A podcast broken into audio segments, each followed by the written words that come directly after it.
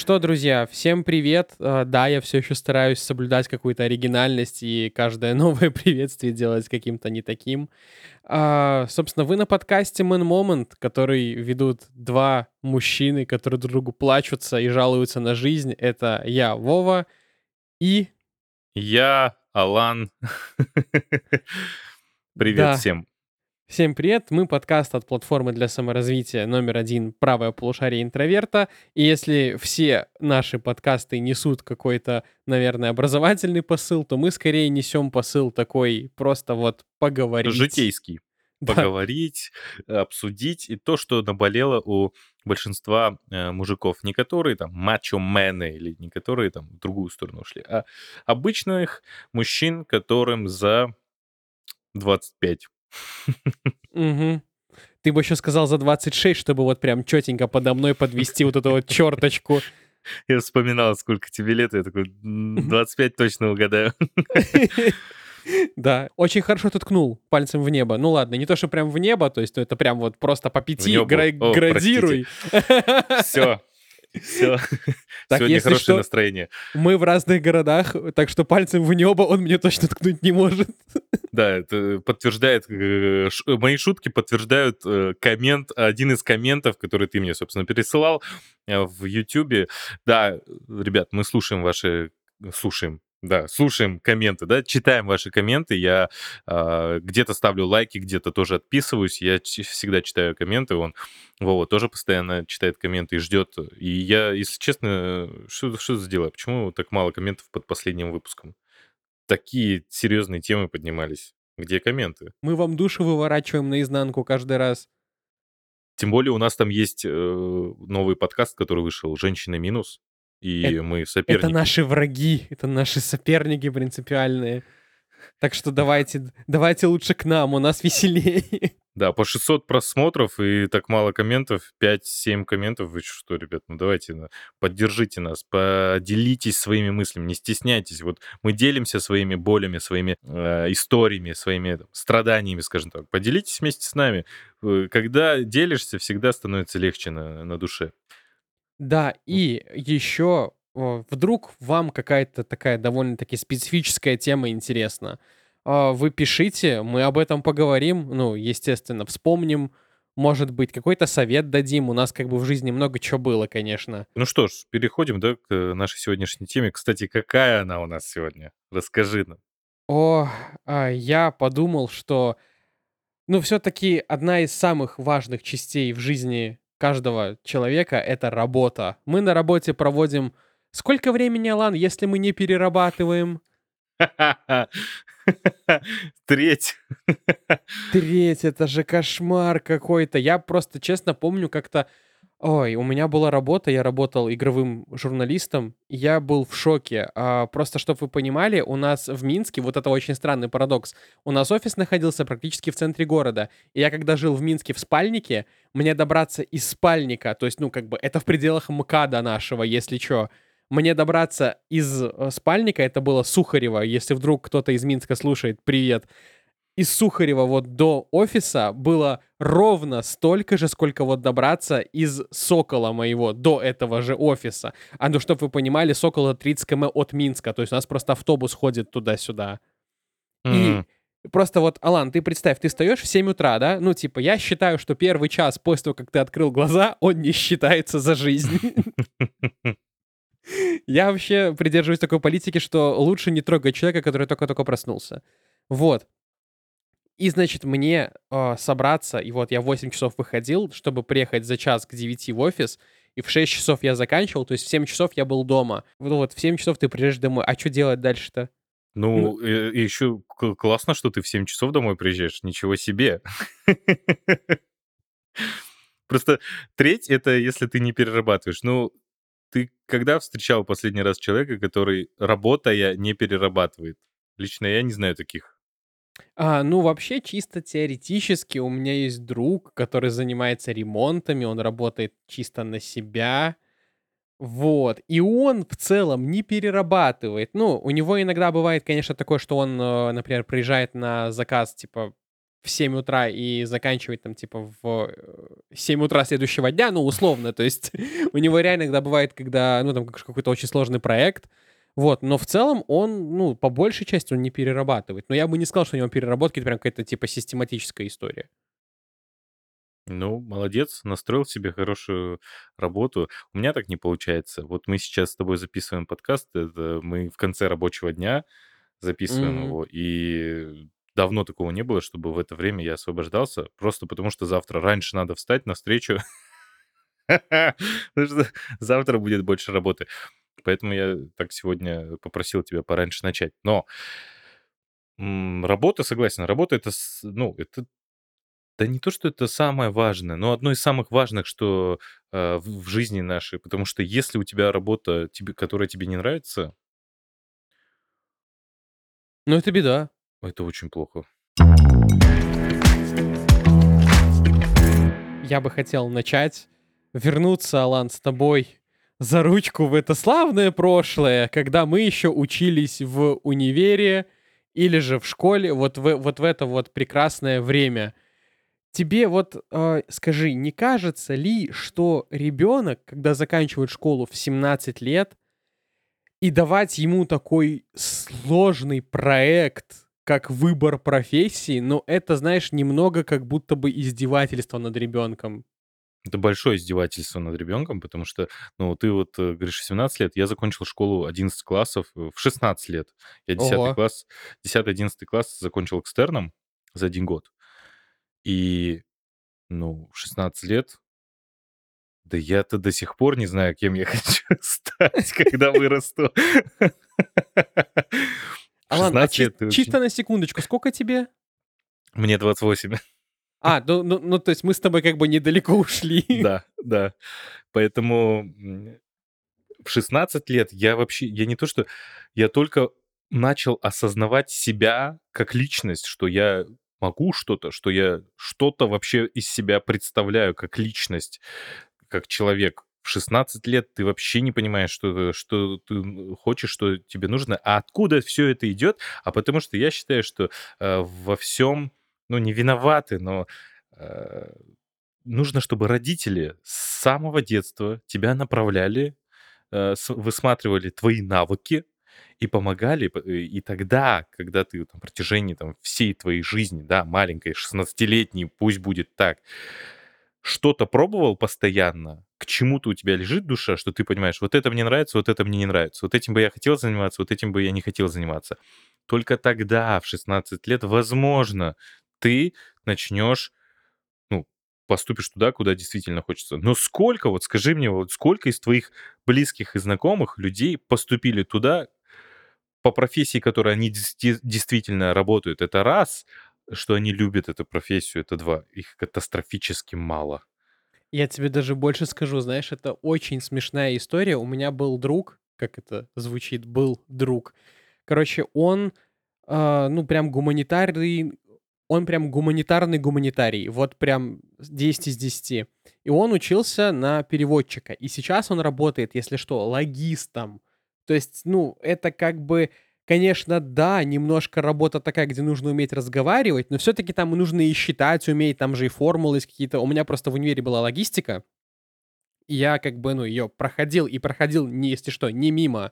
Я реально хорошо учил логистику, я в ней разбирался. Я шарил там за эти формулы, там, как обсчитывать положение товаров, то есть там вот это вот на складе эти зонирования делали, обсчитывали штрих-коды, короче, там, если товар ложный, не ложный. То есть я прям, ну, типа, я прям очень сильно это все любил. Я учился вот на экономиста, то есть это как раз-таки спецуха, у меня и высшая математика была, и экономика, то есть я был связан с цифрами.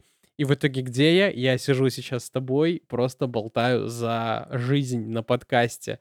То есть вот, ну прям мы прям вообще, мы прям диаметрально противоположно махнулись. И это, то есть, это пример вот двух ребят с одного района.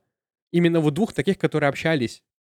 А что с остальными, я вообще не представляю, вот как можно в 16-17 лет, да даже в 18, ты, чтобы ты такой просыпаешься утром, все, я решил, я экономист, или я программист, или я журналист.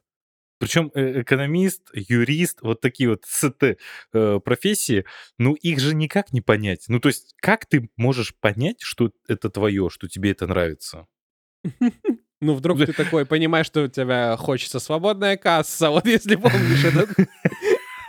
Ну смотри, в детстве, да, если, если ты там э, целенаправленно ничем таким не занимаешься, чем ты можешь заниматься в детстве? А, смотришь фильмы, да?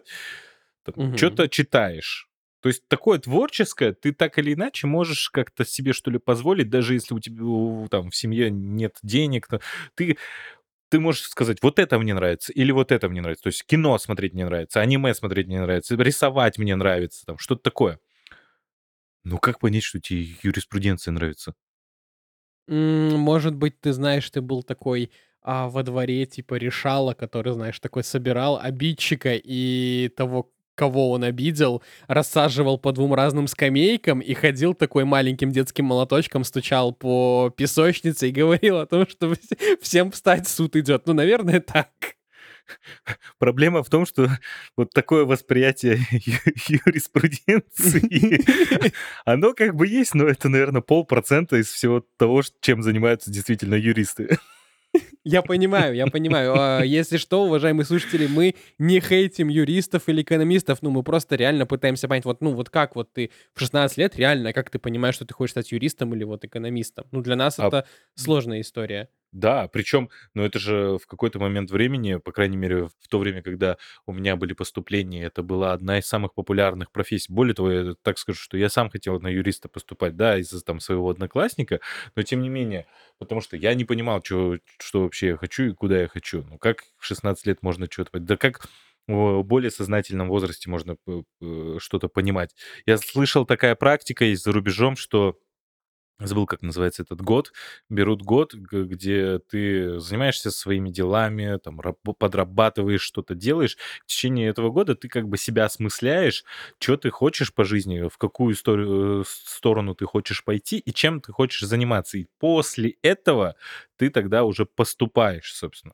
Более того, есть э, большое количество вузов, которые в самом начале, когда ты туда поступаешь, они тебя ни к какой конкретной профессии не подводят. То есть ты первый и второй курсы занимаешься тем, что ходишь по всяким дисциплинам и себя изучаешь и смотришь, понимаешь, что твое, что не твое. Это же шикарнейшая практика. Это же круто. Поступаешь в ВУЗ, ходишь на разные лекции, на разные там, э, встречи, понимаешь, это твое или это не твое, и дальше уже формируешь свою жизнь. Да, ну... да, это, мне кажется, это так и нужно, потому что это взращивает э, не армию этих экономистов, которые работают барменами, официантами, грузчиками, начальниками складов, а это, ну, взращивает реально нормальных специалистов.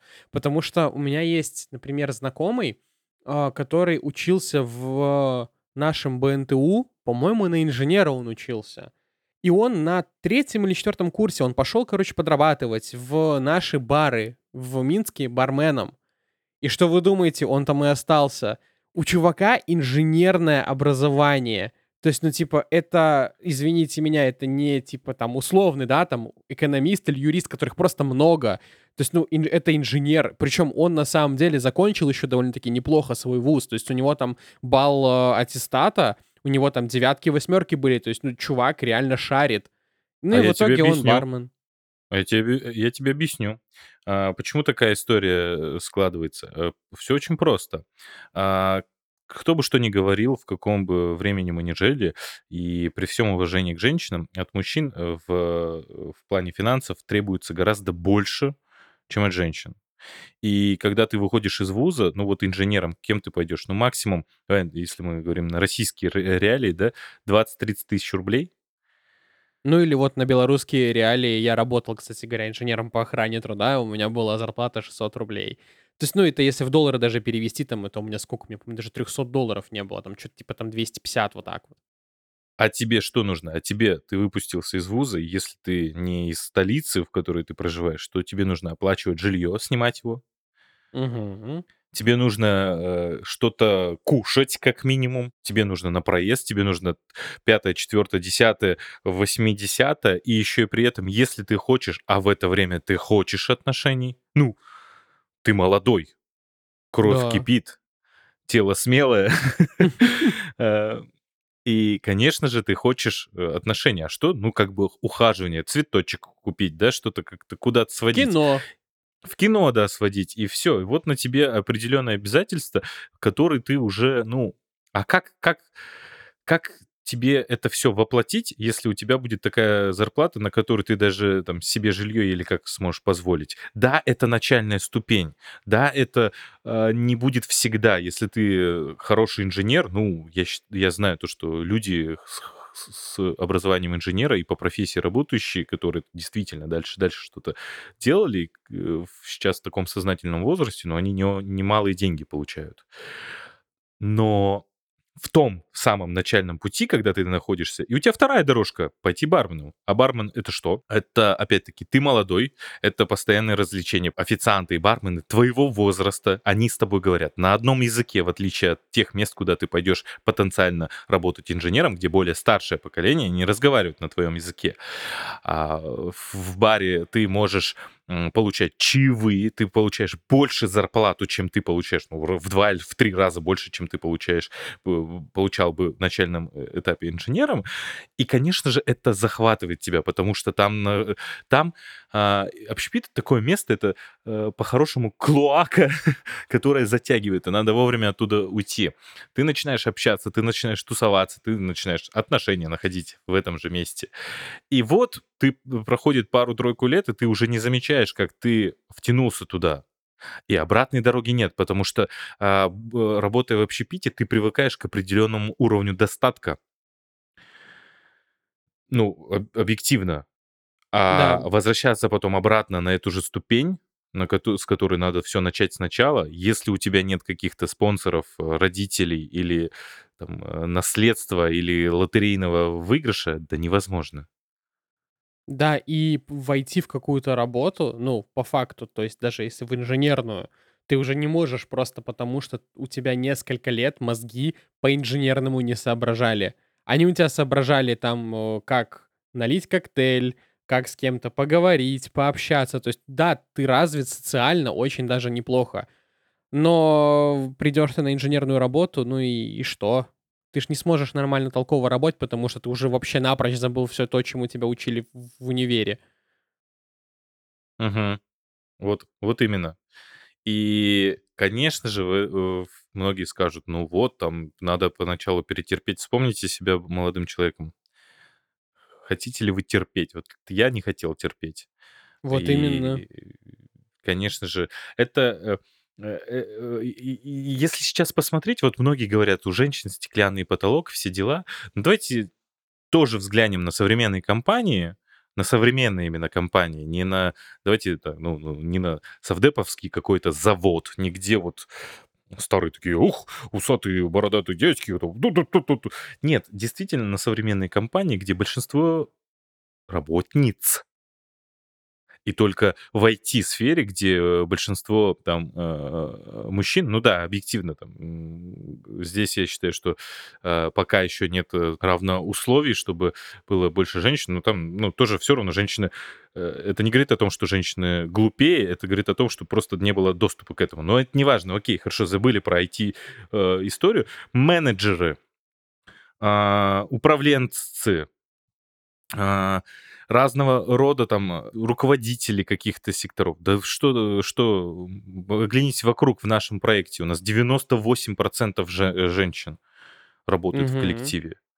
А все почему? Потому что они начинали, они могли себе позволить в какой-то момент не, а, не, не такие большие затраты, как того требуют э, от мужчин эти затраты. И Ну все. вот Знаешь, мы с тобой как будто бы мы сейчас опять вот перепрыгиваем на эту тему сексизма, про который мы говорили.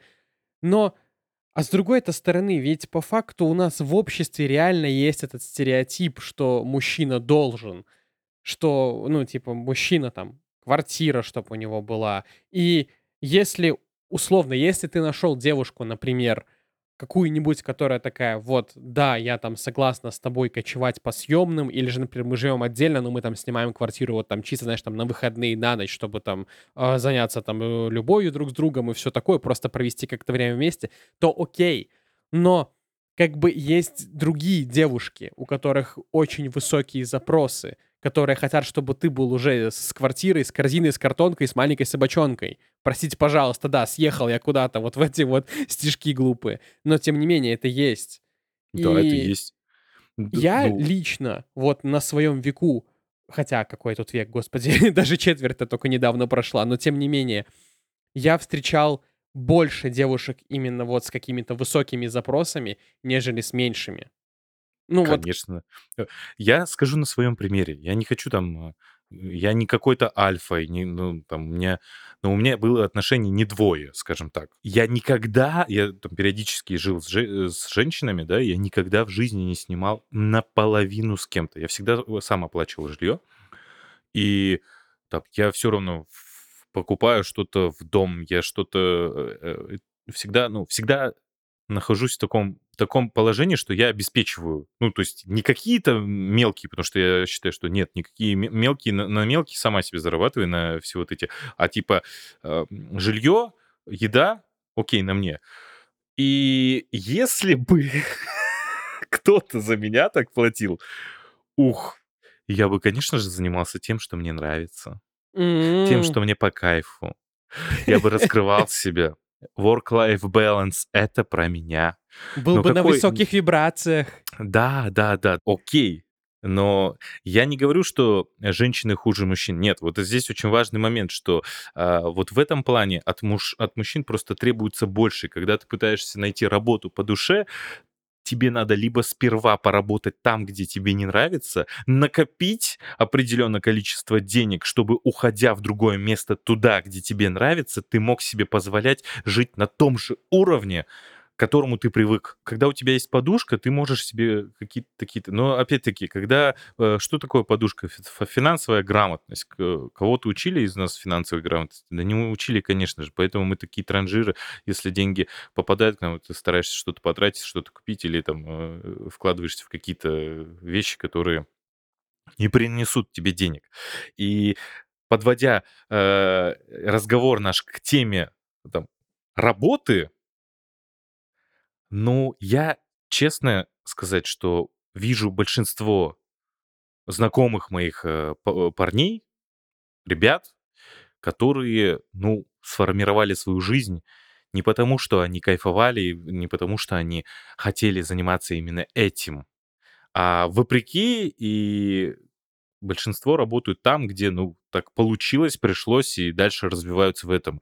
Если э, происходит откровенный разговор вместе с ними, если ты начинаешь задавать вопрос, а что ты действительно хотел? Ну, там э, часто такое, ты наверняка, Володь, видел, что человек просто не хочет отвечать на этот вопрос, даже не тебе, а самому себе, потому Да. что грустно. И вот когда ты мне сказал, что у нас будет такая тема, предложил эту тему, а, вот сейчас вот пойми меня правильно, и вот, скорее всего, у тебя сейчас тоже э, комок к горлу под- подойдет. А, Во мне в этот момент, я просто много думал об этой теме, во мне в этот момент мой внутренний маленький ребенок из прошлого, я посмотрел ему в глаза, и он такой, серьезно? То есть ты вот не реализовал свою мечту в итоге, да? И как было стыдно. То есть я не жалуюсь, у меня хорошая жизнь. То есть я, э, я вот ипотеку взял. Кстати, разг- разговаривали на подкасте Миша, э, верни сотку на тему ипотеки. Я э, могу покушать себе вкусную еду, приготовить, могу сходить куда-то. То есть я не говорю, что я в каком-то плохом по- положении нахожусь. Но если заглядывать туда внутрь и отвечать на вопрос честно, этим я хотел заниматься всю жизнь. Ну, я не могу в глаза своему э, прошлому я, маленькому Алану, посмотреть и со спокойно, не стыдясь. Хм. Знаешь, ты сейчас так сказал интересно, а я могу подойти к нему, к этому внутреннему ребенку и сказать, что, ну, мы сейчас набираемся опыта. Ну, то есть я вот к этому отношусь именно так. Это, скажем так, я не вижу, что там, типа, лет через 10, да, что я вот сижу по-прежнему с тобой на подкасте. Ну, вот честно. Я думаю, ты тоже, ну... Мы это все кому-то передадим, вот просто, знаешь, по наследству. Мы вырастем из этого как будто бы. С одной стороны, я с тобой согласен. Все это опыт, и никогда не поздно. Но с другой стороны, вот это никогда не поздно, я всегда в себе э, говорил, никогда не поздно, всегда можно начать, всегда можно начать. Ты не должен э, в себе вот эту молодость убивать. Но обратная сторона вот этого никогда не поздно в том, что, ну, если никогда не поздно, то и завтра не будет поздно, и послезавтра не будет поздно. Ты начинаешь откладывать. Неужели у тебя нет внутри м, картины э, идеальной твоей жизни? Причем абсолютно у каждого разное. У меня это не, за, не в сторону там каких-то богатств, замков или яхт. Да мне это нафиг не нужно. У меня, если честно, это в музыку, в творчество. Ого, музыка? Серьезно? Да. А, я в себе загубил э, музыканта, я до четвертого класса включительно учился в музыкальной школе, потом э, я как будто проснулся и такой, а почему все вокруг не ходят, а я единственный из класса хожу в музыкалку? И стал брыкаться, и в итоге надавил, э, год давил, надавил на то, что меня с музыкальной школы забрали. И я об этом жалею, я, потому что обожаю песни, я хожу там на вокал, я хотел бы в этом развиваться. И другие спросят, а что тебе мешает? Да, если честно, всегда есть отмазки в виде того, что нет времени, но когда ты работаешь и потом устаешь, тебе уже ни на что не хватает. И ты, и я понимаю, что и ты вертишься в, в этом колесе, день сурка постоянный, ты работаешь, да, ты получаешь от этого какой-то профит день, в денежном виде, но чем дальше, тем ты менее задорным становишься, менее э, энергичным, и вот уже проходит года, и ты не занимаешься тем, что тебе нравится, и ты уже такой укрепляешь. Ну, значит, буду заниматься тем, что я э, делаю, и буду в этом развиваться. Ты начинаешь в этом развиваться, и я, и потом становишься там на определенной позиции, развиваешься, добиваешься большего, получаешь больше там э, профита, больше каких-то историй. Но я вот знаешь, чего боюсь? Я последнее, последнее время очень сильно об этом думаю. Чего? Вот когда я через 50 лет буду сидеть, там, да, у меня будет там, квартира, машина, я не знаю, какие-то до- достатки, да, какие-то, ну, плюшки, я буду на какой-то позиции находиться, и я буду кайфовать от этого. М, Да, а вот это вот, как говорили в фильме «Я робот», а вот это, Алан, правильный вопрос. И почему я затеял этот, э, сейчас эту тему? Вот ты смотришь, ты говоришь своему маленькому я и говоришь, это все лишь опыт, мы еще идем к тому. Мы, вы реально идете? Ну, то есть ты реально идешь, Да, да. да? Ну, я к этому Это отношусь круто. именно как к тому, что я иду. Ну, потому что я, я объективно понимаю, что, ну, лучше детским писателем я стану позже, чем, условно говоря, сейчас. Ну, серьезно, то есть у меня, а, у меня нет еще своих детей, знаешь, чтобы я как э, профессор Толкин такой сидел и им сказки рассказывал, записывал их и куда-то выкладывал. У меня еще пока всего этого нет. Не знаю, будут ли, конечно. То есть, если не будут, то, ну, как бы я там через какое-то время, я, э, скажем так, пропущу через себя еще раз опыт э, общения со своей младшей сестрой, а она была маленькой, то есть когда мне было там вот 13 лет, 14-15, то есть вот такой вот возраст, но почему-то я этот возраст очень хорошо помню. Я его помню, знаешь, как а, какой-то мрак кромешный из-за того, что в школе очень сильно булили. И вот э, сестра и вообще дом это был, знаешь, такой тебе какой-то островок такой вот светлый в жизни. И поэтому я его, хоро- я его помню лучше, чем вот весь тот негатив, который со мной происходил. Хотя, конечно, все равно как бы все вот это вот дает о себе знать, весь этот пережитый буллинг э, какой-то жесткий. Вот. Но тем не менее, я это помню, я к этому возвращаюсь, и своего внутреннего ребенка я очень бережно храню и защищаю, чтобы никто, не дай бог, его не обидел. Э, ну, это хорошо, если у тебя так. Потому что у большинства, у у 99%, конечно же, статистика моя из головы, но, по крайней мере, с теми, с кем я общался, вообще не так. Люди не Да, занимаются тем, что они хотят. И да, даже не Алан, двигаются туда. ты, Алан, ты просто даже подумай о том, вот, ну, мы с тобой сидим, вот два человека, да, 27-28 лет. Ну вот разве у тебя есть кто-то еще знакомый, с которым ты можешь вот так вот обсуждать своего внутреннего ребенка и вообще в целом термин внутренний ребенок. У меня таких двое буквально. Все. То есть, типа, все остальные, знаешь, особенно с учетом того, в каком я районе живу, ну, типа, акция пива дешевле 2 литра, чем литр, вот, вперед. То есть, ну, вот такой вот досуг. На такую тему, на самом деле, поговорить даже с кем-то тяжело. А если мы уже говорим о том, чтобы там следовать за какой-то своей мечтой, за какой-то своей сверхидеей, ну, это, я не знаю, это, ну, пять человек из тысячи, наверное. Ну, может быть, из 500. Ну, вот как мне, по крайней мере, кажется. Там очень маленький процент. Очень маленький процент, и более того, и объективно даже не в том, что люди какие-то плохие или там недалекие, а чем старше ты становишься, тем больше на тебе ответственности, тем больше на тебе, м, тем больше на тебе каких-то обязательств. И я просто недавно об этом задумался. Вот, э, Володь, ты в детстве мечтал? Вот именно Как- мечтал о магии какой-нибудь, я не знаю, о, о сверхъестественном о чем-то. Конечно. О том, что прилетит вдруг волшебник, да, в голубом вертолете и бесплатно покажет кино? Конечно. Ты о что, я... таком. А, Ну, то есть это, это были именно мечты. Вот когда последний раз ты о чем-то подобном мечтал, э, и ты можешь мне здесь ответить, но я стал старше, я стал взрослым. А эти мечты, они же воображение в нас развивали. О чем я вообще когда-либо мечтал, да? Ну, вот в последний раз. Да, в последний раз. Удивишься мечты- вчера ночью.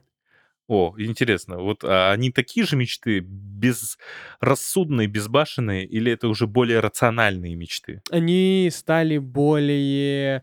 Там логика стала появляться. То есть, Мгм. условно говоря, чтобы ты понимал, это очень-очень странная история, но я как будто бы перерос жанр фэнтези. Я был огромным фанатом жанра фэнтези. Вот э, буквально, наверное, может быть, до... Ну, вот до этого октября.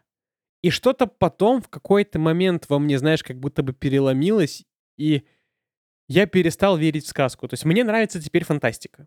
То есть да, вот, Мгм. ну, типа, города, вот это, вот, знаешь, вершина человеческой мысли, когда там, типа, мы подчинили себе атом, мы изобрели какой-нибудь там мега-источник энергии. То есть мне теперь нужна во всем вот этом логика. То есть, условно говоря, даже если э, вот вспомнить там Мстителей, да, как мега-франшизу, то есть, ну, Железный Человек, то есть, ну да, у него есть логика, то есть у него типа этот вот арк-реактор, ко- который был изначально, потом он там наночастицы изобрел, то есть, ну, есть логика, мне это объяснили. Я вот за Мгм. это. А вот условный Тор, да, из той же вселенной, ну, типа, он как бы более такая какая-то волшебная приблуда. И вот это не мое уже все. То есть вот это я уже не при... Ну вот, это, вот эти ваши сказки, ну типа вы что, серьезно что ли? Чтобы я такой типа взял палочкой волшебной, взмахнул, и что-то произошло? А как это работает? Ну типа почему я такой? М, Интересно, интересно. А я вот как раз-таки хочу не разбираться, потому что, как мне кажется, это, это прекрасно, когда ты... Я завидую людям, которые верят, вот э, верующим, что я сам по себе атеист, и я бы хотел попасть в мир магии. Это как-то палочкой что-то взмахнул, это как-то работает. Как? Физика тут отсутствует. Просто как-то работает. Ну вот а, опять же вспомни закон Ньютона, да? Подожди, или э, закон кого? Э, что энергия, она же откуда-то берется, и она во что-то как бы переходит. То есть, ну, типа, это, это закон физики в комментариях, если что, напишите, пожалуйста, а то я, ну, физика, честно, в школе была очень сильно не моя история.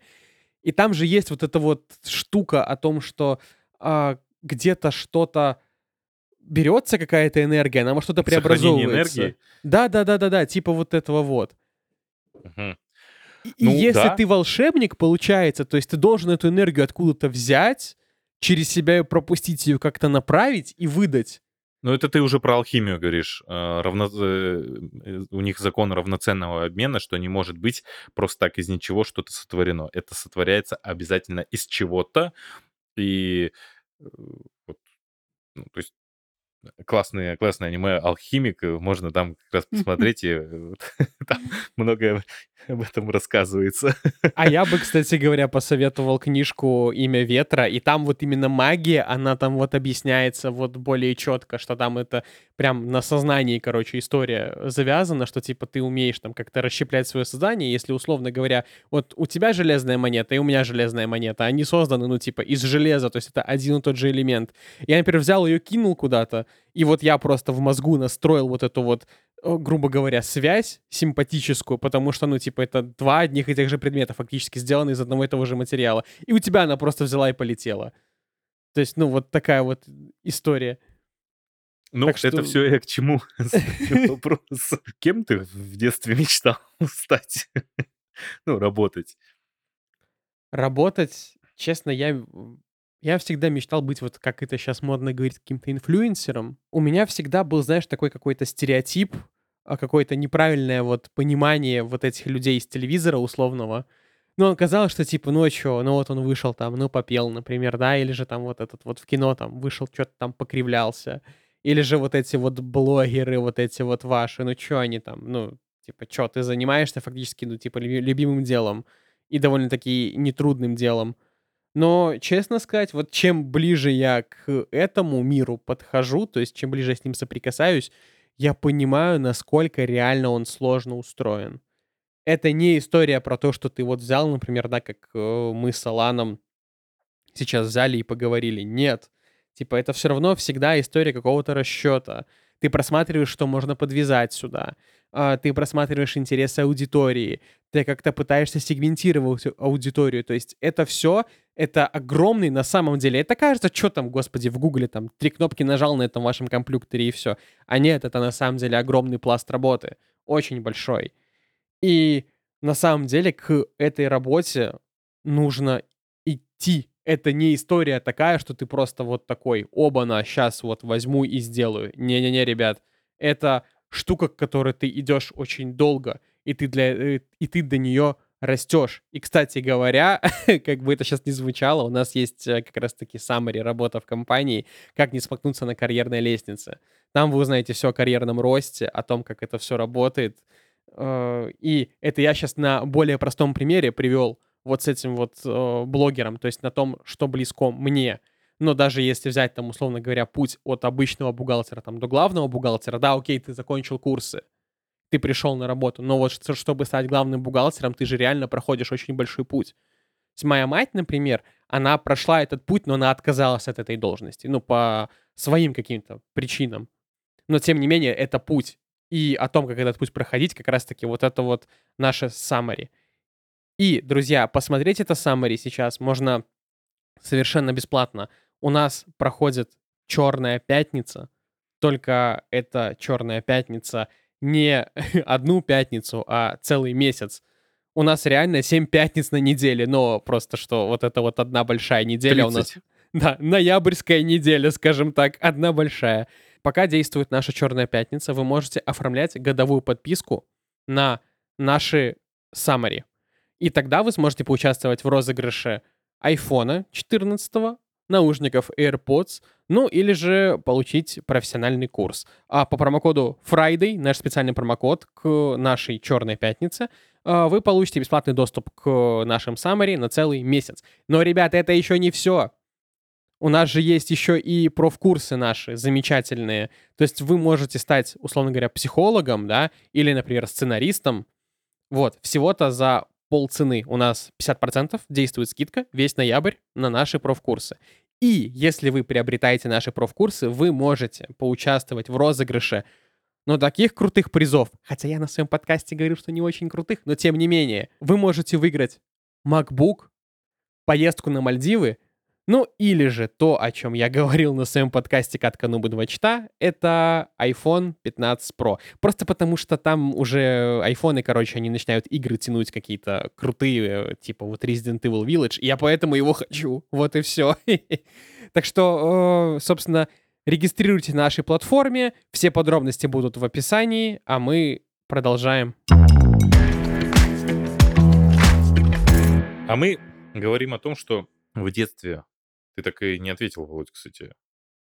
Кем ты мечтал стать? Именно вот в детстве. Не в подростковом возрасте, а в детстве. Ну, вот если прям вот прям детство-детство мы берем, прям вот откровенное детство, да? То есть, ну, типа садик. Мгм. Ну, типа, да. Ой, это было, знаешь, такая очень странная и, наверное, глупая мечта, но я очень хотел стать э, полицейским. У меня даже была кассета, короче, э, с э, нулевки, где, ну, мы там, у нас снимали, короче, и мы там рассказывали о том, кем мы, типа, хотим стать. И я говорил о том, что да, я хочу стать полицейским, но, ребят, давайте не будем меня судить. А, во-первых, у меня не та комплекция абсолютно уже для этого. Во-вторых, я не люблю боль. То есть, да, фехтование меня как-то немножко э, в этом плане поднатаскало. То есть я стал более такой невосприимчивый к боли. Но тем не менее, все равно я дико не люблю боль. Это все вообще, это все не мое. А, но я смотрел фильмы со Сталлоне, с Ван Конечно. Дамом, вот это вот все, и я тоже С Эдди хотел Мёрфи. такой. Да, знаешь, это вот момент, когда ты смотришь а, американские фильмы, да, а, когда ты думаешь, что полицейский это вот такой вот крутой, а потом проходит какое-то время, и ты смотришь там, типа, условные улицы разбитых фонарей, да, и, и такой, а, так вот оно что, оказывается. По коням. У нас труп, возможно, криминал. Очень много бюрократии, очень много заполнения бумажек, вот этого всего. Конечно, конечно. Э, Я еще помню э, эти э, плохие парни, Bad Boys, там, где Уилл Смит, э, этот Мартин, Мартин Лоуренс. Мартин Лоуренс, да. И, конечно же, ты такой смотришь, вот, это так круто, они такие, Bad блин. boys, bad boys, Да, what you да. gonna do? Да, шикарная песня. И, разумеется, конечно же, ну, э, я проникался тоже этой симпатией. А, Но я вот в детстве, в детстве астрономом хотел стать. Не путать не астрологом, а именно астрономом. Ого! да, я смотрел на звезды и такой, вау, как меня всегда удивляло и поражало о том, что мы просто так живем в космосе, просто так находимся, у нас свои проблемы, свои какие-то рассуждения, у нас свои какие-то а, обязанности, и вот мы живем свой век, а все это настолько несущественно в рамках всей Вселенной, настолько мы малы, настолько это пугает, что мы никогда в жизни не узнаем, что на том конце Вселенной. А почему мы этого не узнаем? А потому что Вселенная расширяется. А, э, и что, что расширяется? А то, что она расширяется настолько быстро, что а, если мы даже со скоростью света улетим за определенное количество световых лет, то мы никогда не вернемся обратно. Почему? Потому что Вселенная расширяется, и она расширяется а, во все места одновременно. То есть она не то, что вот типа край э, удаляется и все. Она расширяется вот в- здесь и сейчас в- во все места одновременно. И представляешь, что вот шарик, э, на шарике нарисуй э, э, эти решеточки, ну, много, э, э, одну большую решетку так вот Мгм. и начни надувать. Она же, он, она же, вот эта решетка начнет расширяться во все стороны одновременно. И свет, какой бы он быстрый не был, Он не он, успевает. он до определенного количества времени будет успевать, но потом из-за расширения Вселенной ты никогда не вернешь, даже если будешь лететь со скоростью света, ты никогда не вернешься обратно через определенное количество времени, потому что это будет невозможно. То есть есть э, галактики и звезды, которые мы сейчас видим, но мы их больше, ну, то есть через какое-то время они, они уже находятся на том расстоянии, которое не позволит нам за ними наблюдать. Ну, то есть э, это же свет, э, это из прошлого, ну, получается, он же Мгм. летит сюда, и мы видим прошлое вокруг. И, и тогда я этого не понимал, но я что-то внутри чувствовал. Я не понимал, что, ну, как это все, вот звезда, она светит, она где вообще находится, что это такое? И много лет позже спустя, когда уже там сам начинаешь смотреть разно разные ролики, смотреть лекции, изучать, э, там всяких, э, крутых, э, слушаешь крутых ученых, Нил того же Нила Деграсса Тайсона. И такой: "А, вот оно как всё происходит". И да, я никогда не стану астрономом, но, э, я там для себя что-то это изучаю, и это это невероятно интересно, это невероятно Если можно было бы всю жизнь променять на то, чтобы узнать, а что там ну, Ты типа, познать всё, я бы променял, честно. Потому что ты представь, ты узнаешь, никто никогда в жизни этого не узнает, а ты знаешь, что там дальше. Хм. Прикольно. А знаешь, вот, э, ты щас ещё в, э, вот своем этом описании вот этого реально величия нашей Вселенной, а, ты сейчас прокинул очень интересную мысль про то, что, ну, вот наши проблемы какие-то, они такая мелочь по сравнению с тем, что, типа, вы прикиньте, типа, Вселенная расширяется вообще просто везде.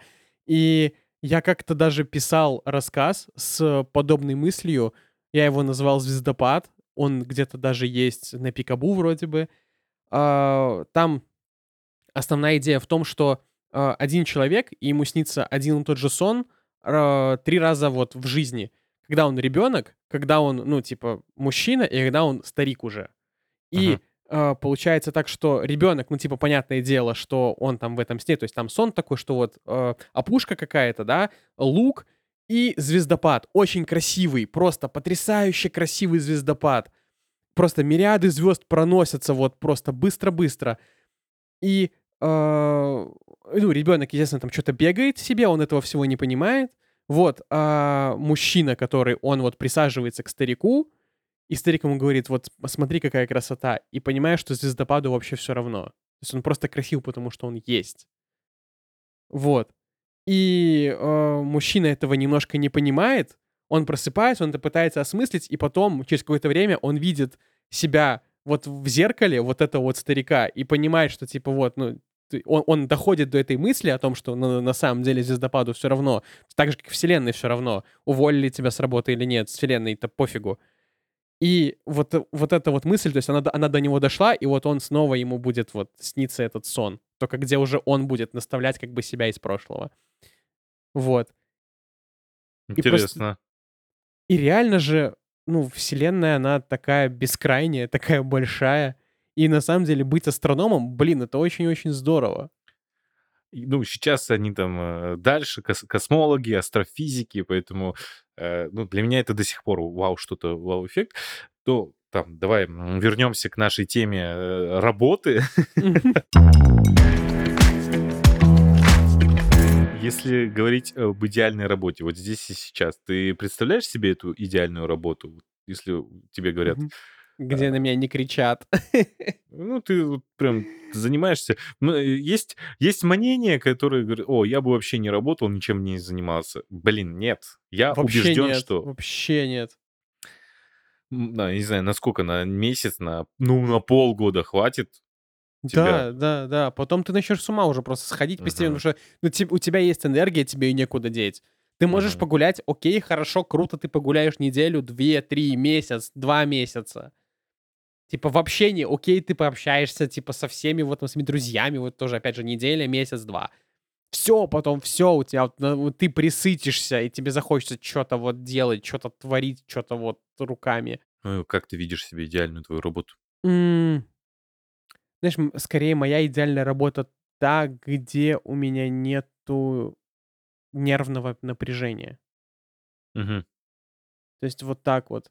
Мн ну, просто для меня на самом деле критика еще окей но когда начинается, знаешь, какие-то там типа странные предъявы к тебе, вот вот это вот, ну, мне очень сильно не нравится. Меня на самом деле, а, на одной из работ, а, меня турнули просто из-за того, что я делал свою работу быстро. Прикинь? Да ладно. Мгм. Серьезно говорю, а, меня, а, просто смотри, это работа была, а, собственно, как бы ради чего вообще я эту тему вообще брал, о том, чтобы, ну, типа, рассказать о каких-то там неудачных работах, а мы в итоге с Аном просто вот пустились, как всегда, какие-то пространные околофилософские размышления. Мне кажется, мы с тобой новые современные философы. Так вот, я когда там работал, это был ЖЭС, то есть у вас это называется система ЖКХ. А, ну, мы это называем просто ЖЭС. И в ЖЭСе в этом я был инженером по охране труда. Я сменил там, получается, одну девушку, и потом мне дали еще должность типа второго инженера. То есть как бы у меня было как бы совмещение. А проблема была в том, что там сидела...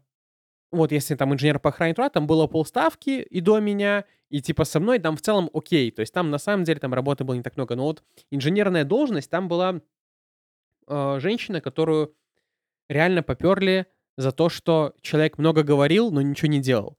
У нее вся ее работа заключалась в, грубо говоря, пяти отчетах. То есть у нее было, получается, од- три отчета она подавала каждый квартал, и два отчета она подавала каждый год. То есть там это был отчет и план э, программы. Все. Все, что она реально делала. То есть по факту ее работа, ну, э, как инженера, она не ходила реально по, там, я не знаю, вот там у нее была конкретно а, история с тем, что а, чтобы снижать энергопотребление, там нужно типа лампочки типа какие-то, знаешь, развешивать, типа, которые энергосберегательные. То есть она даже этого не контролировала. То есть, ну, приходили просто, да, э, приходил инженер, ну, точнее, не инженер, а глава, вот, э, кто занимался вот именно, заведовал вот этими вот лампочками, назовем это так. Он приходил, говорил, что вот мы столько заменили, она просто вбивала в таблицу в Excel, сколько они заменили, ей выдавала просто таблица, все обсчитывала, короче, приблизительно там, сколько экономия, вот это вот все. И все все, что она делала. Но при всем при этом она ходила и говорила, что она очень важный сотрудник, что вот ее уволить, предприятие разлетится просто на куски. Она делала, по словам, работу, я не знаю, она, она вселенную расширяла, вот реально. По словам. А по факту, типа, ну, реально 4-5 отчетов, все, до свидания. Вся работа. Я, подси- я, я там сидел, я прикинул, если работать. Ну, то есть, не просто так, что ты, знаешь, там поработал, пошел кофе попил, а если ты пришел, сел, и ты работаешь, как в целом, как мне кажется, должно быть. Там работы было в год на три недели. М. С учетом вот еще вот это вот инженеры по охране труда. Да, понятное дело, что там нужно где-то ходить, где-то где-то там инспектировать, там что-то, ну, подошел, там посмотрел, кто как работает. Все, о, на этом. Вот Так, такая и вот у меня была работа. И вот она ходила, она давила, капала на мозги. И вот поэтому для меня реально идеальная работа — это где меня не трогают. Я свою работу сделал, если я где-то что-то зафакапил, да, ко мне пришли, мне показали, ну, типа, мне рассказали, мы спокойно обсудили. Без нервов, пожалуйста. Я очень сильно не люблю вот, это вот, вот эти нервы, потому что мне нервы сгубили в школе. Потому что чел, который меня булил, он со мной такое проворачивал, он увидел, походу, что я, знаешь, такой, типа, ответственный, и он, походу, вот на это давил. Знаешь, что, мол, типа, «А, ну вот смотри, если ты мне сейчас не решаешь за меня контрольную, ну, типа, я тебя изобью просто на перемене. И, э, типа, ты сидишь, ты решаешь, типа, себе и ему параллельно. То есть я реально за 45 минут я делал две контрольные. То есть себе я делал на 8 баллов, ему я делал на 6 баллов. Ему этого хватало. И он сидел еще и капал мне на мозги. Такой, типа, ну ты смотри, 15 минут до звонка осталось. А что ты так медленно делаешь? Ух. Поэтому для меня, Алан, сейчас любая работа идеально это та, где, ну, типа, где меня просто морально никак не уничтожают, не пинают и Ну, не я с бьют. тобой здесь согласен, то, что хочется, чтобы было спокойно. Мгм. А, спокойно и безопасно. Комфорт вот в этом заключается. Спокойно, безопасно, если мы говорим про просто работу. А если мы говорим про идеал, ну, то есть я, я бы хотел испытать заново этот драйв, потому что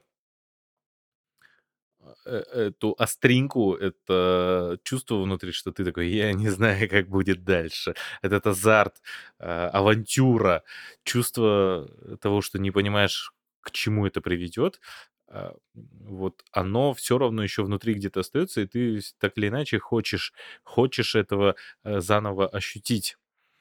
И если бы вот если бы сейчас, э, там, у меня было бы, э, достаток такой, что я вообще не не нуждаюсь в деньгах, причем, ну, в в таком смысле, что все мои базовые потребности, все мои кредиты, ипотеки и так далее закрываются, а у меня есть, э, деньги, ну, только на, знаешь, на на поесть, на какие-то вот такие вот вещи, которые, ну, типа, короче, без дополнительных каких-то бонусов и плюшек, то я, наверное, бы вписывался во всякие, ходил туда на всякие там, где музыкой занимаются, где джемят, где, э, что-то нужно. Я бы просто волонтером, пожалуйста, что угодно, я буду Я б в театр гонял.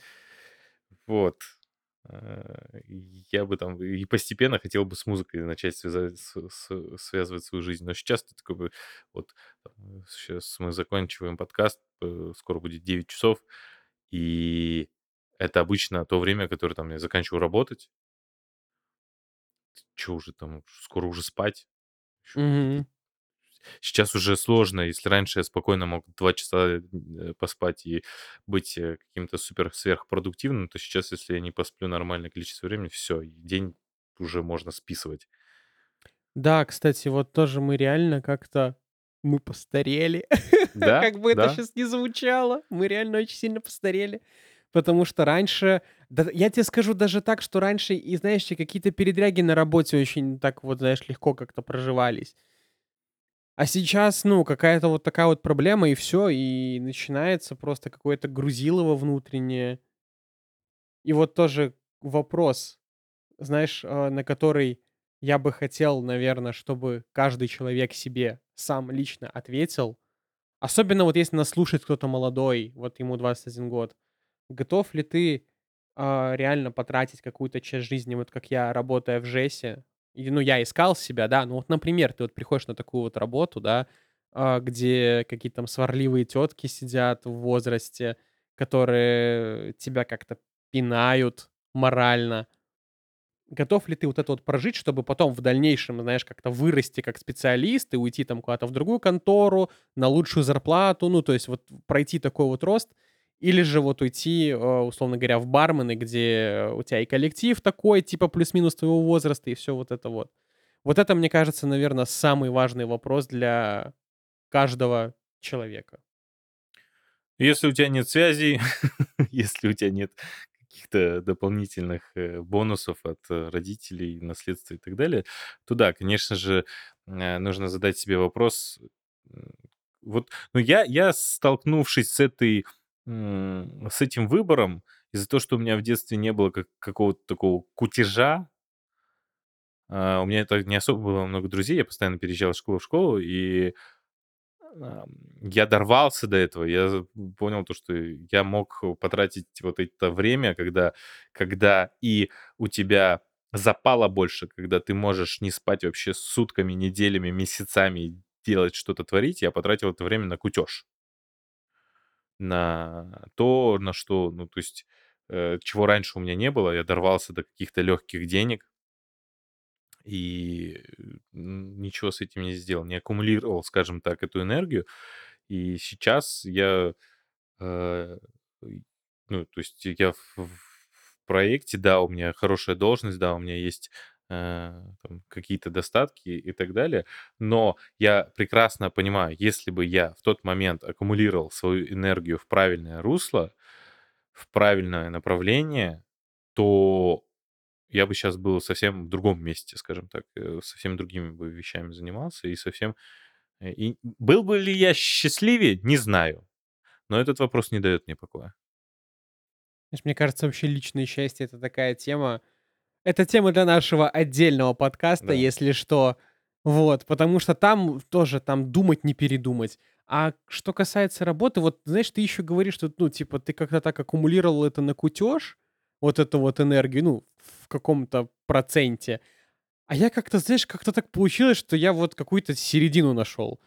Вот я вроде как и кутил, вроде как и учился, но только, знаешь, проблема вся в том, что, а, я из-за того, что вот так вот свою жизнь усреднил, грубо говоря я не могу найти, знаешь, как, ну, типа, свой приют, наверное, будет правильное слово, потому что среди лютых каких-то кутильщиков, знаешь, да, к которым хочется вот э, сойти, да, ну, то есть если мы возьмем вот э, какую-то координатную прямую, да, где низ — это кутильщики, верх — это какие-то вот там мега крутые специалисты, которые там белые воротнички и так далее, я вот где-то вот на нуле нахожусь на каком-то, и вот спуститься вниз кутильщикам не могу, не принимают, но подняться вверх белым воротничкам тоже не могу, потому что там какой-то потолок. И я вот где-то вот посередине завис, как парабола вот так вот, туда-сюда, вверх и вниз скачу. И все. Что с этим делать, я не знаю. Но я уверен, что есть, наверное, такие, как я, и нам нужно собраться вместе в какого-то такого, в, а, в, одну большую какую-то вот эту вот э, синусоиду или косинусоиду, чтобы мы были вместе, и чтобы мы вместе и кутили, и что-то как-то развивались, куда-то шли выше-выше, и вот нам надо вот как-то вот этот вот баланс во вселенной поддерживать, потому что мы последний рубеж между тем, что общество скатится или в лютый кутеж, или вот станет лютыми специалистами.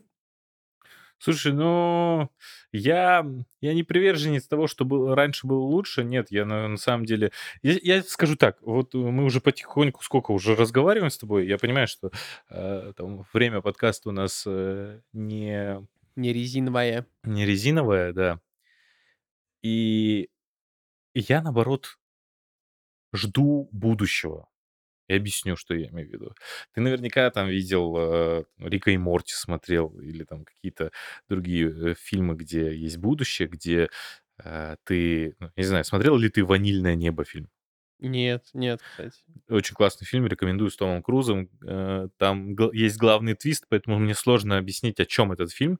Э, таком э, парне, который при деньгах и кутежник, но он попадает в аварию, и портить себе, ну, то есть лицо, а это была главная его фишка, он был красавчиком. Том Круз играет.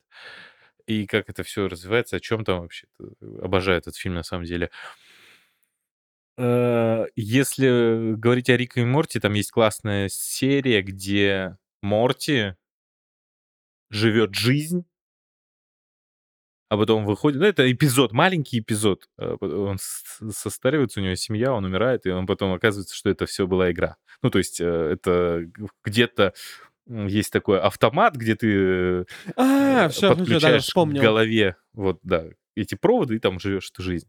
Я жду на самом деле будущего, и если это случится, я, я готов, я не знаю, там, потратить все свои деньги, все продать, и чтобы меня в какую-то капсулу упекли, где я буду просто спать, а в голову пускай подключат э, электроды или что-то там еще, где сформируют мне Вселенную по моим заранее заданным а, характеристикам, где будет магия, где будет там э, супер в магии с супернаучностью, супер со всем этим, где я буду не помнить этого, но у меня будет там, не знаю, главный герой, я буду этой истории, и какую-то там придумать историю.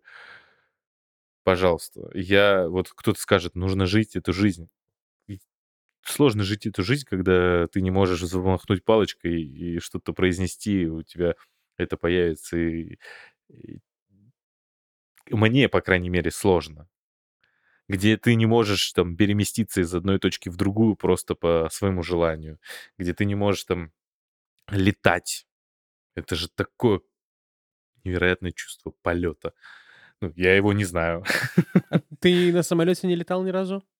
Не, на самолете летал, но это же не ощущается, как, не знаю. А, я просто, ну, я в семье работников аэропорта, то есть у меня дед штурман, второй дед у меня был пилотом, mm. отец мой покойный — это борт-инженер, мой дядька борт-инженер. А я самолеты только видел, вот фюзеляж осматривал. я даже внутри а, да самолета ладно. не был. Да-да-да. Дитя летной семьи. Вот так вот. Ничего себе, ничего себе. Ну, я уже полетал, ничего интересного вот именно с точки зрения... Я еще просто высокий же. Я там метр девяносто пять, а если ты метр девяносто пять, тебе вообще никогда неудобно лететь. Слушай, Алан, а вот знаешь, под занавес, скажем так, нашего подкаста, да, мы вроде как с тобой пытались поговорить про работу, но мы с тобой как бы и поговорили про работу, о том, как ее реально сложно найти, невозможно забыть, легко потерять. Вот у меня есть тебе такой вопрос. Вот твои- опиши свое идеальное будущее фильмом каким-то. То есть, ну вот, какое ты видишь будущее вот по одному фильму, или по игре, или по книжке. То есть, ну вот, э, как- каким-то попкультурным вот... э, какой-то попкультурной штукой, о которой очень много людей знает, и твоя работа там. И я потом сделаю то же самое. Слушай, очень, очень, очень крутой вопрос. Единственный момент, что э, фильмы, которые мне приходят на ум, там есть, э, там титры. Ну, то есть там что-то происходит, и дальше уже ты не понимаешь, что происходит. э, Ты бы хотел берем. стать титрами. Э, Нет. Ну, просто э, э, часто же фильмы заканчиваются на идеальной... Ну, то есть э, возьмем мелодрамы. А, Они так или иначе сошлись, и в конце они такие целуются, все круто, все хорошо, титры. А что дальше? А что через полгода? А через полгода выясняется, что они смотрят на проблемы совершенно под другим углом. А через полгода, год выясняется, что вообще она его э, не любила, любила другого э, персонажа. Там, если это про какую-то работу, он наконец-то добился этой работы, и что через полгода выясняется, да это оказывается вообще не то, что ему нравится. Понимаешь, вот это титры, они всегда... То есть чем старше ты становишься, ты, ты смотришь эти фильмы, ты такой, классно, супер, мне очень приятно, что там после титров, покажите мне, что там после титров. И поэтому, если говорить о какой-то конкретной работе, о каком-то конкретном фильме, сложно. Первое, что в голову приходит, конечно же, это я когда творческую папку собирал, когда хотел поступить на режиссера, это у меня просто всплыло в голове, в голове э, этот э, монолог главного персонажа книги «Над пропастью во ржи», что я всего лишь хочу летать и чтобы, ну, не летать, а чтобы бегать, и чтобы детишки не упали э, в эту пропасть.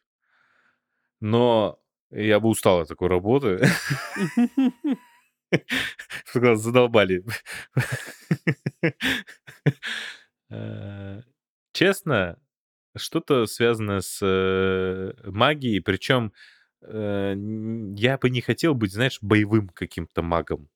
То есть я бы не хотел, если это мы возьмем Гарри Поттера, вселенную, это все, я бы не хотел, чтобы там вой- войны были. Не хотел, чтобы там эм, как- какой-то был этот Волан-де-Морт. Я бы хотел бы мирный такой мир, где ты просто с помощью магии реализовываешься. Так Ты можешь поиграть в ДНД. А как это связано? Ну, э, у тебя будет, знаешь, такой как тренировка перед твоим возможным будущим, А. знаешь. А, все, я понял, понял. Только да. придется кубики кидать. А ты что скажешь? С какой из поп-культур ты э, связываешь? У меня киберпанк. У меня, О. я не знаю, это очень странно. У меня, короче, какая-то прям фиксация на киберпанке. Я начал очень много смотреть про киберпанк, читать про киберпанк, играть в киберпанк 2077 от CD Projekt Red на компе. э, В Гродно приезжаю, и мы с моей девушкой, мы отыгрываем мужа и жену в настольной ролевой игре Киберпанк Red. А Я М. нетранер, а она журналистка, короче, вот. И я бы хотел реально вот быть э, нетранером, а там я тебе поясню, ну, я не знаю, насколько ты, конечно, в курсе. Это тот, кто в киберпространство залазит, то есть в сеть в какую-то, и он там сражается с вирусами, то есть прям реально, типа, ну, там вирусы, точнее, не вирусы, а там этот черный лед, это типа как антивирус, как защита.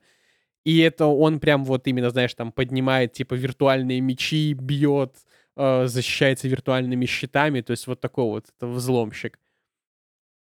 Вот, Мгм. так, вот таким вот я бы хотел быть. В киберпанке жить очень плохо, но честно, мы вот по ходу семимильными шагами приближаемся к киберпанку. Засилие корпораций, high tech, low life. Вот прям хрестоматийно. Ну, то есть ты больше думаешь, что э, там нас не, не рай ждет, а что-то такое, что не очень хорошо. Знаешь, я бы тут хотел закончить словами Терминатора. Будущее не предопределено.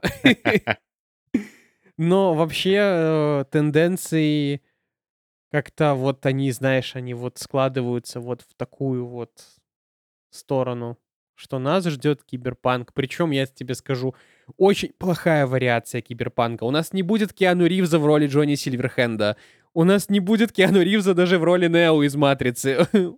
У нас будет, я не знаю кто, у нас будет Киану Ривз в, роли Джона Уика, только как будто бы мы все его собаку, короче, убили, и он нам идет мстить. Вот, если как-то проводить какие-то параллели с Киану Ривзом. Ну, э, возможно, ты прав, будущее покажет это. Но, кстати, вот э, профессиях э, будущего, да, вот сейчас часто сейчас смотришь какие-то рекламы, смотришь это, все говорят о профессиях будущего. Вот ты думаешь, ты как думаешь, какие профессии будущего? Очень тяжелый вопрос. Мне кажется, за программистами будущее наше. А обслуживать этих программистов вот должны как раз-таки там психологи какие-нибудь. У меня, знаешь, у меня вот насчет программистов двоякое мнение. Мне кажется, что это э, до поры до времени. Мне кажется, что э, типа изобретут вот какой-то искусственный интеллект, который никто не будет понимать, как досконально он работает, но он начнет штамповать вот работу за программистов. Нужно будет только э, правильно ну, скажем так, быть оператором этого искусственного интеллекта, где ты правильно задаешь формулировки, правильно описываешь все и взаимодействуешь с ним, чтобы он сам дальше это все прорабатывает. Слушай, и... зато, Алан, ты представь, как это будет удобно на госпредприятиях, ведь там же все операторы ЭВМ, а теперь они будут операторы ИИ. Ну, да, да. Поэтому я не считаю, что программист это э, как-то это профессия будущего. У меня, знаешь, ощущение, что все больше и больше люди откатываются. Вот чем сильнее мы прогрессируем в науке и в технологиях, тем больше люди откатываются, что э, так или иначе на, у нас много что заменится искусственным интеллектом, а параллельно, знаешь, как будто люди так огородик посажу. из, из дерева выпили вот эти штучки. И как будто если мы закроем все базовые потребности какими-то, ну, искусственными интеллектами, что он будет много чего решать, как будто все начнут делать то, что им по кайфу, а кому-то по кайфу создавать из дерева э, какие-то фигурки.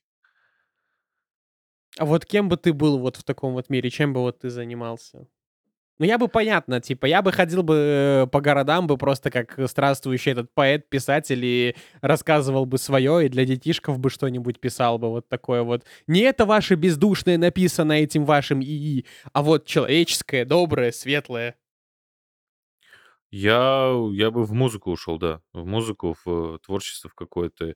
Я бы, может быть, э, э, какие-то шоу хотел бы создавать. Ну, то есть вот в такую, в такое русло уходил бы что-то, что, знаешь, не нужно подвязывать к, к аудитории, что, знаешь, что типа, а соберет это или не соберет? Да ты просто делаешь, а там кому понравится, тот и смотрит. Это хоть один человек даже если. То есть э, не ориентироваться на то, что ты Нравится должен попадать массам. в... Да, да. То есть сейчас же все к этому ведет, поэтому творчество такое стало, поэтому сложно найти что-то а, непохожее. Ты смотришь на это, и ты такой, ну, понятно. Вот это то же самое, что и на там других э, нескольких каналах или э, у тех же режиссеров или э, с теми же актерами. Короче, все какое-то очень очень похожее, что ли, становится, однотипное, потому что все э, ориентируются на аудиторию. А я бы вот... Пластмассовый мир победил. Да, да. Все идет по плану. Но нет, я не хочу, чтобы мы заканчивали на Летове. Я хочу закончить на фильме «Я робот». Алан будет писать музыку и потом подойдет к роботу и скажет, а вот может ли робот написать симфонию?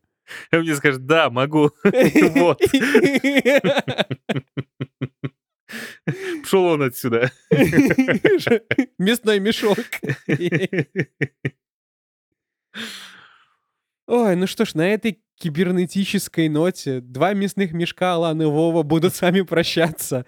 Друзья, напоминаю вам, что у нас есть э, которая э, про работу, работа в компании, как не споткнуться на карьерной лестнице. А, также у нас проходит очень классная Черная пятница, которая идет целый месяц. У нас там сразу будет две ссылочки внизу в описании этого подкаста. Первая — это «Черная пятница», наша акция, связанная с годовой подпиской, где вы можете поучаствовать в розыгрыше айфона или наушников AirPods. А вторая — это уже за профкурсы, где вы можете поучаствовать в розыгрыше MacBook, айфона 15 Pro или же путевки на Мальдивы! Вау! Это Воу, шикарно, но я все-таки, конечно, хотел бы iPhone. Вот, так что если вдруг вы хотите стать психологом, а психологи понадобятся, может быть, даже роботом в нашем утопическом будущем, или же сценаристом, чтобы вместе со мной странствовать и писать сказки, хотя ИИ нас все равно может заменить, вот, но тем не менее. Или же у нас есть, кстати говоря, э, профкурс блогер, так что я вот там вот ранее говорил о том, что блогером быть легко. Вот там вы узнаете всю вообще подноготную, как быть блогером, и станете, собственно, блогером. Вас всему научат, вас все покажут. Дальше только берите свои знания в охапочку и делайте. С вами были Алан и Вова, подкаст Man Moment. Подписывайте нас во всех социальных сетях, ставьте нам 5 звезд на Apple подкастах, ставьте нам лайк на Яндекс Музыке. Комментируйте на Ютубе, пожалуйста, ребят, комментируйте еще и на Apple подкастах. Все читаем, все чекаем, все прям вот тратим реально какую-то часть жизни. И знаете что, я даже по выходным, я прям вот был с девушкой, мы с ней гуляем, и я такой достаю телефон, думаю, так, а что там написали, интересно? Вот надо, дав- давно не обновлял комменты. Вот, так что даже в свободное время, даже во сне, наверное, может быть, Алан, надеюсь, это было бы просто смешно, если бы Алан во сне просыпался и листал бы комментарии. Слушай, мне очень важно, что там пишут, поэтому я периодически схожу, смотрю. Мне кажется, я таким образом э, не одну сотню просмотров набил. А, так вот почему у нас так много просмотров. Потому что мы с тобой ходим мониторить э, эти комментарии. Да, что ж, друзья, и э, еще смотрите подкаст «Женщины минус». А, приходите к ним в комменты и говорите, что мой момент лучше. Я хочу быть подлым таким, хочу использовать подлый прием. Всем спасибо, всем пока. Пока-пока.